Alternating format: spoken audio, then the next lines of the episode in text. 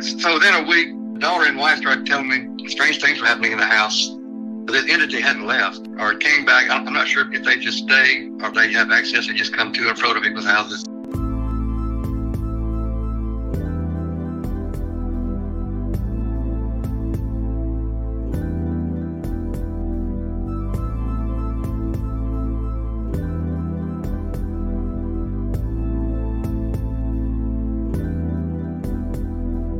Reading an email we recently received from a listener. Thank you for these wonderful episodes. I've learned a lot already and shared them with my friends. My husband listened to episodes four and five and had a comment. He's somewhat skeptical about spiritual things in general and says that limiting ghost phenomena to just demons is too simplistic. That if you didn't consider all kinds of spiritual entities, such as earth spirits, energies from dead humans, perhaps cosmic spirits we don't know about yet, you may not have an accurate view of reality. I agree with the way you laid out the unseen realm. Is there any way to help my husband with his doubts? Sincerely, Diana. Diana, thanks for the email and those kind words. I hear those ideas often, so I decided to answer in quick pod format, just in case others with maybe the same questions could benefit.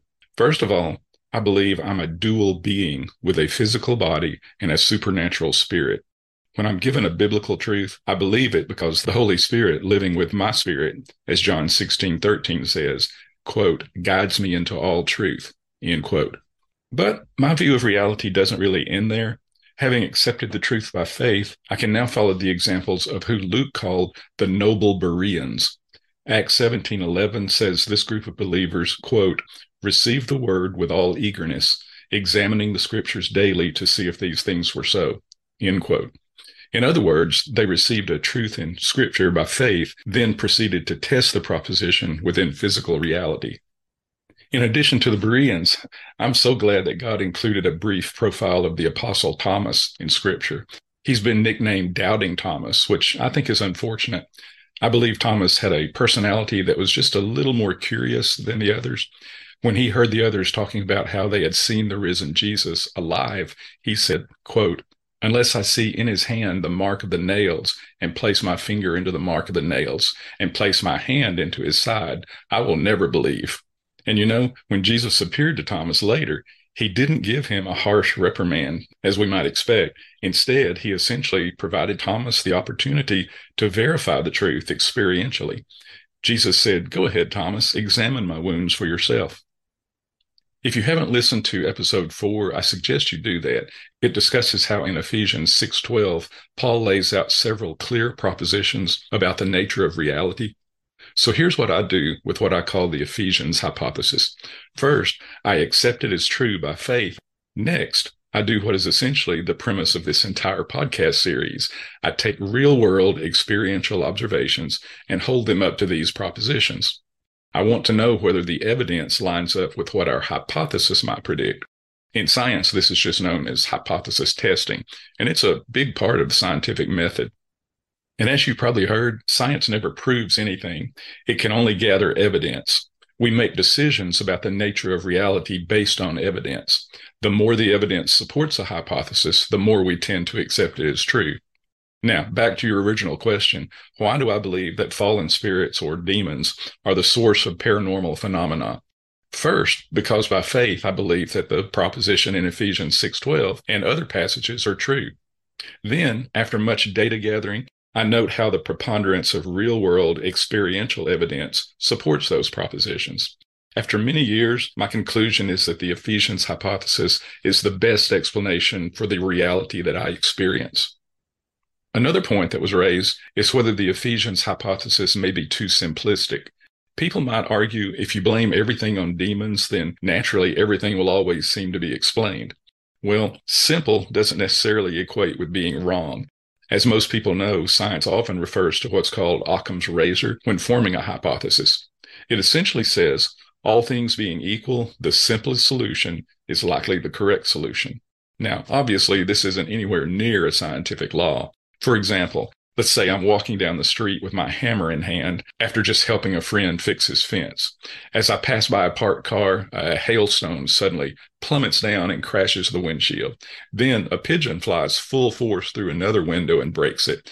A moment later, a renegade missile from a nearby military base breaks through one window and out the other. And so the car owner runs out and says, Somebody call the police. The simplest explanation is that I took my hammer and broke all the windows. However, the truth was obviously much more complicated. This was a very odd and unlikely series of events, though. Occam's razor is still a good logical starting point for explaining a phenomenon most of the time. Statistically speaking, the simplest explanation is usually correct, even when it might sound oversimplistic. I do confess, however, that as long as I'm in this natural realm, I'll never be out of that data gathering mode. I want to understand scripture better. I want to be able to discern experiences better. I still have questions about many details of how the unseen realm interacts with the natural world, but I like it that way. I want to search the scriptures like the Bereans, but I also like considering experiential data like Thomas. That's why we encourage listeners to send us comments and questions and to share experiences with us. The more discourse, the better. It's okay to ask questions about spiritual things. It's also okay to examine experiential data in light of scriptural truth. As 1 Peter 3:15 tells us, in your hearts honor Christ the Lord as holy, always being prepared to give a defense to anyone who asks you for a reason for the hope that is in you.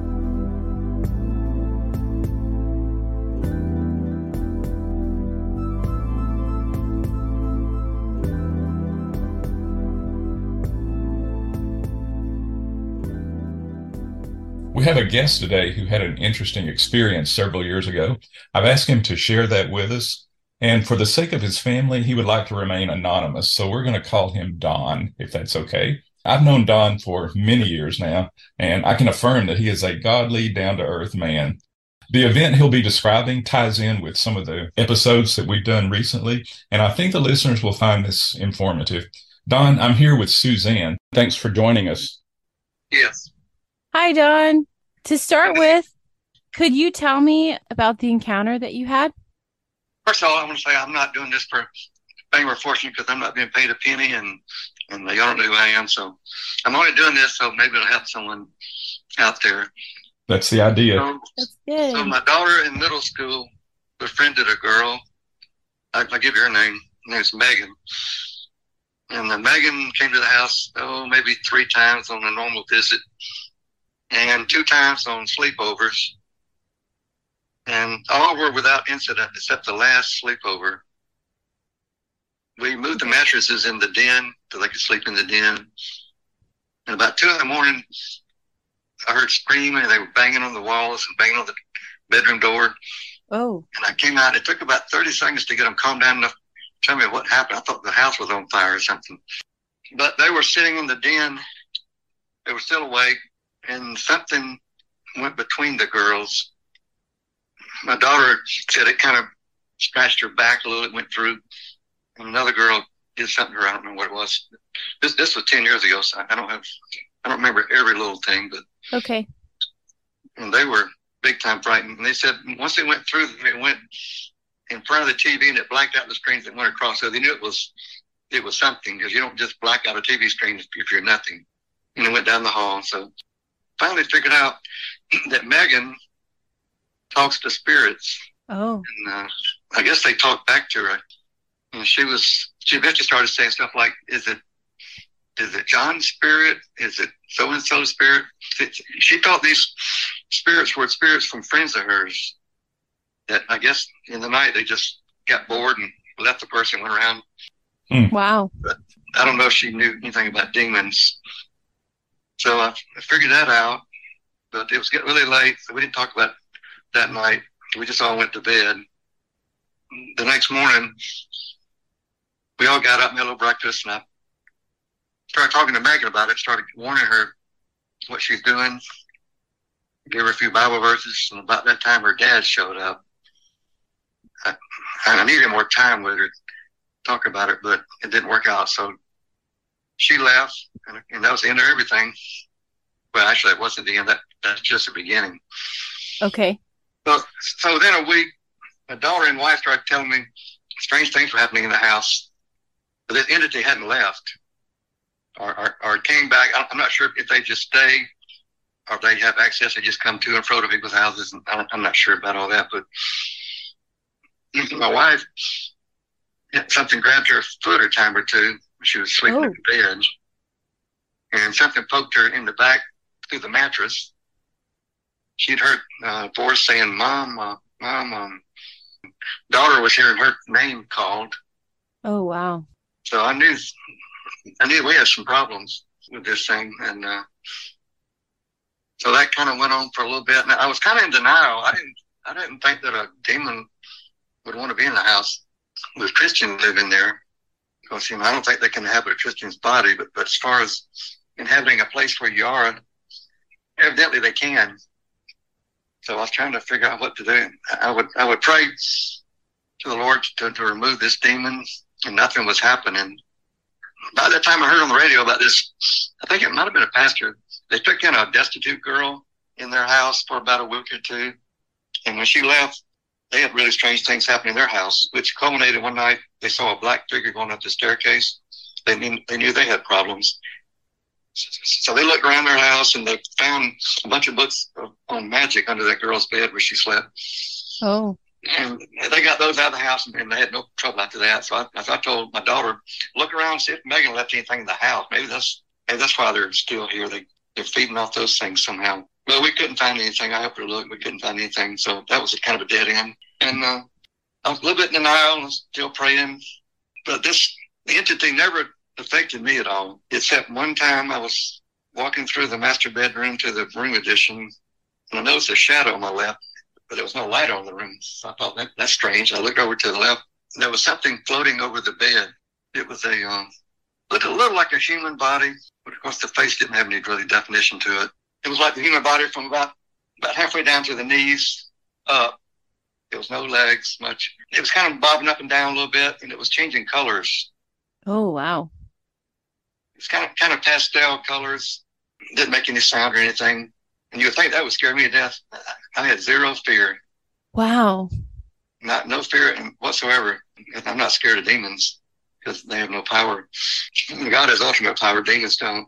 So I wasn't scared at all. But I knew we got problems here. I got to do something different. Just praying about this is not working. So somehow I got the name of a lady that has been involved in casting demons out of places. And I called her and told her what's going on, and she told me what to do. That was, I think, might have been on a Saturday. So early Sunday afternoon, I sat on the bed in the master bedroom, and I called out loud, claimed the blood of Jesus, and, and I demanded that he leaves under the blood of Jesus.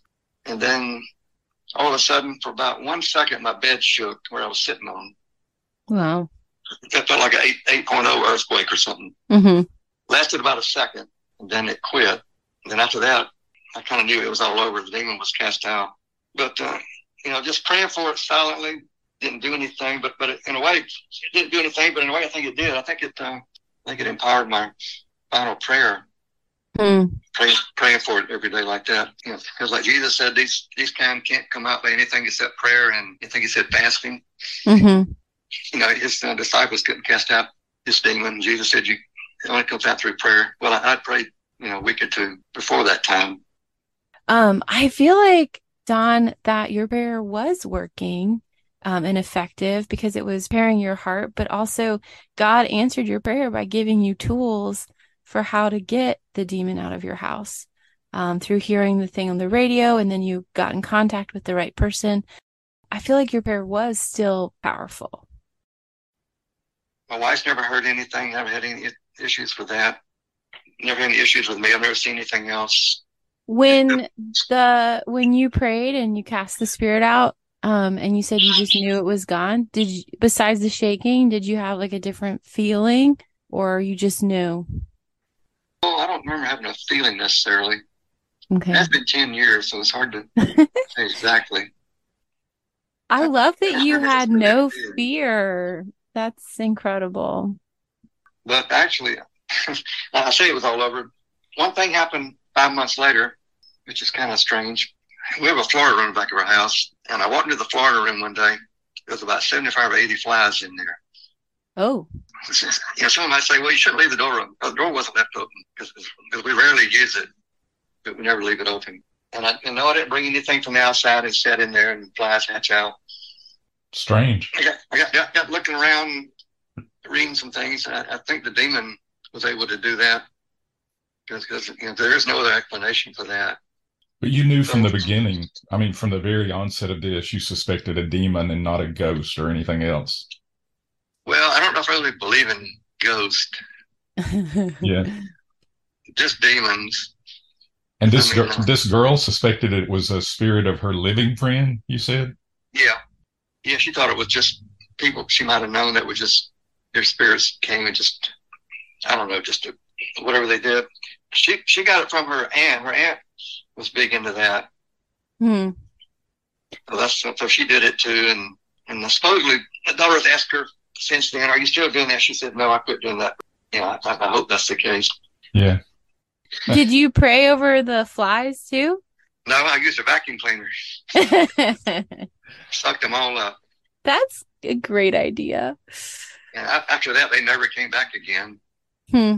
How does your wife feel about all of this? She's still kind of creeped out by it. Hmm. She, she doesn't. She don't like talk about it very much. And your daughter, does she talk about it? Mm, no, unless I ask her something. No, not really. I forgot to mention there was a girl, it was a friend of my daughter's came in not long after this thing started, and she she hollered and told Kimberly there's something in the bathroom, and she said it was some kind of being. It had extremely white hair. This kind of, kind of hair was kind of over the face. You couldn't make out any facial features. This was another girl, right? Another girl came in, and uh, she's Kimberly went there. She said she went in there and didn't see anything, so she hollered out, "Show yourself!" And she saw it in the mirror. She said, "Ooh." but I, I, never saw anything like that. I just saw that one thing over the bed. That's that's the only thing that ever that I ever felt or saw was that one thing. I guess it was it's, trying to dazzle me or something. You know, it was really colorful, and if it had been something that looked grotesque, it gives you a different feeling. But if it looks beautiful, it's colorful, looks beautiful. I'm glad you have a biblical worldview. Yeah. Some people could have really gotten shaken and disturbed by something like this didn't bother me in a way, but, but I knew this something, something had to be done because we can't just keep living like this.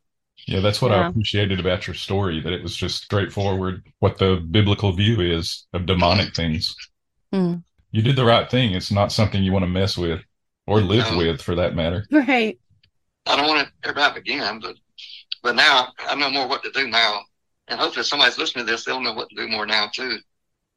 Yeah. So when you saw the floating apparition, was it over the side of the bed where your wife sleeps? No, it was just she... pretty much right over the middle of the bed. Right over the middle. And she you... wasn't she wasn't around there. She was way back in the room edition. Would did this event change how you let your daughter's friends in the house? Yeah, we've been a little more careful since then. We don't want mm-hmm. to see hmm. anybody coming in here. Yeah, definitely. You know, you can't tell by looking at someone. Right. Like just it's making it come in, you know, drooling and snarling and all kind of stuff. We don't know something was up, but possibly. I think you make a great point that we can't always see what's going on in people's spiritual world. She's just maybe messing with some things that uh, are dangerous. Oh yeah, she's very nice and sweet. She just listened to her aunt, I guess, and started right. doing what her aunt told her she ought to do start talking to spirits whereas like when you when you talked to it you rebuked it in the name of jesus. Yeah it's a completely yeah. different conversation. Yeah. Oh yeah. And we do have yeah. that we have that authority. Yeah i'm glad i do because you know I, I, don't have the power to get a demon out of my house. I can't even grab one. I can't get him out. Right. So my only hope is to get him out spiritually not mm. physically or anything else. I think your story also has some really good points because we've talked about the question of can demons affect the physical world? And your story, they were your wife was touched and poked, and yeah. then you saw things. Um, yeah. Uh, and they felt the brushing um and then the the screen something went between them and the screen so like definitely like not just a spiritual thing happening but also in the physical yeah they have the power to do that you know, I don't know all the rules that things have to live by, but, but yeah, they have certain things they can do and certain things they can't do, I'm sure. The image that you saw, was it smoky, fuzzy, solid? Well, there wasn't a lot of light in the room. Uh, it wasn't real solid, kind of between solid and gas, you might say, Hmm. between the two. But it's, it's been 10 years. And I didn't, I didn't just stop there and just stare at it for a while. I just kind of, I was walking, I looked at it. Yeah, how long did the whole event last? How many, how many seconds or minutes? The time I saw it, I was out of the room in three seconds. I didn't seem to even stay in there. But you know, that might have been a good time to cast out of my house, looking back on it, but I didn't do that. Don, thank you so much for sharing your story. I feel like this could be really valuable for some of us who are maybe struggling or just for the whole spiritual perspective that we're trying to portray on our podcast. So I thank you for sharing that. Yeah, thank you, And- Don. Yeah, and it's just really great to hear a positive paranormal encounter that's not terrifying or scary. Thanks for listening. If you would like to comment or ask questions, send us an email at godandtheparanormal at gmail.com. You can also get more info at our website, thinkingaboutthebible.com. We hope you found this podcast useful and interesting. If so, please share it with others. And please subscribe here on this YouTube page and hit that, that thumbs up button. Goodbye for now.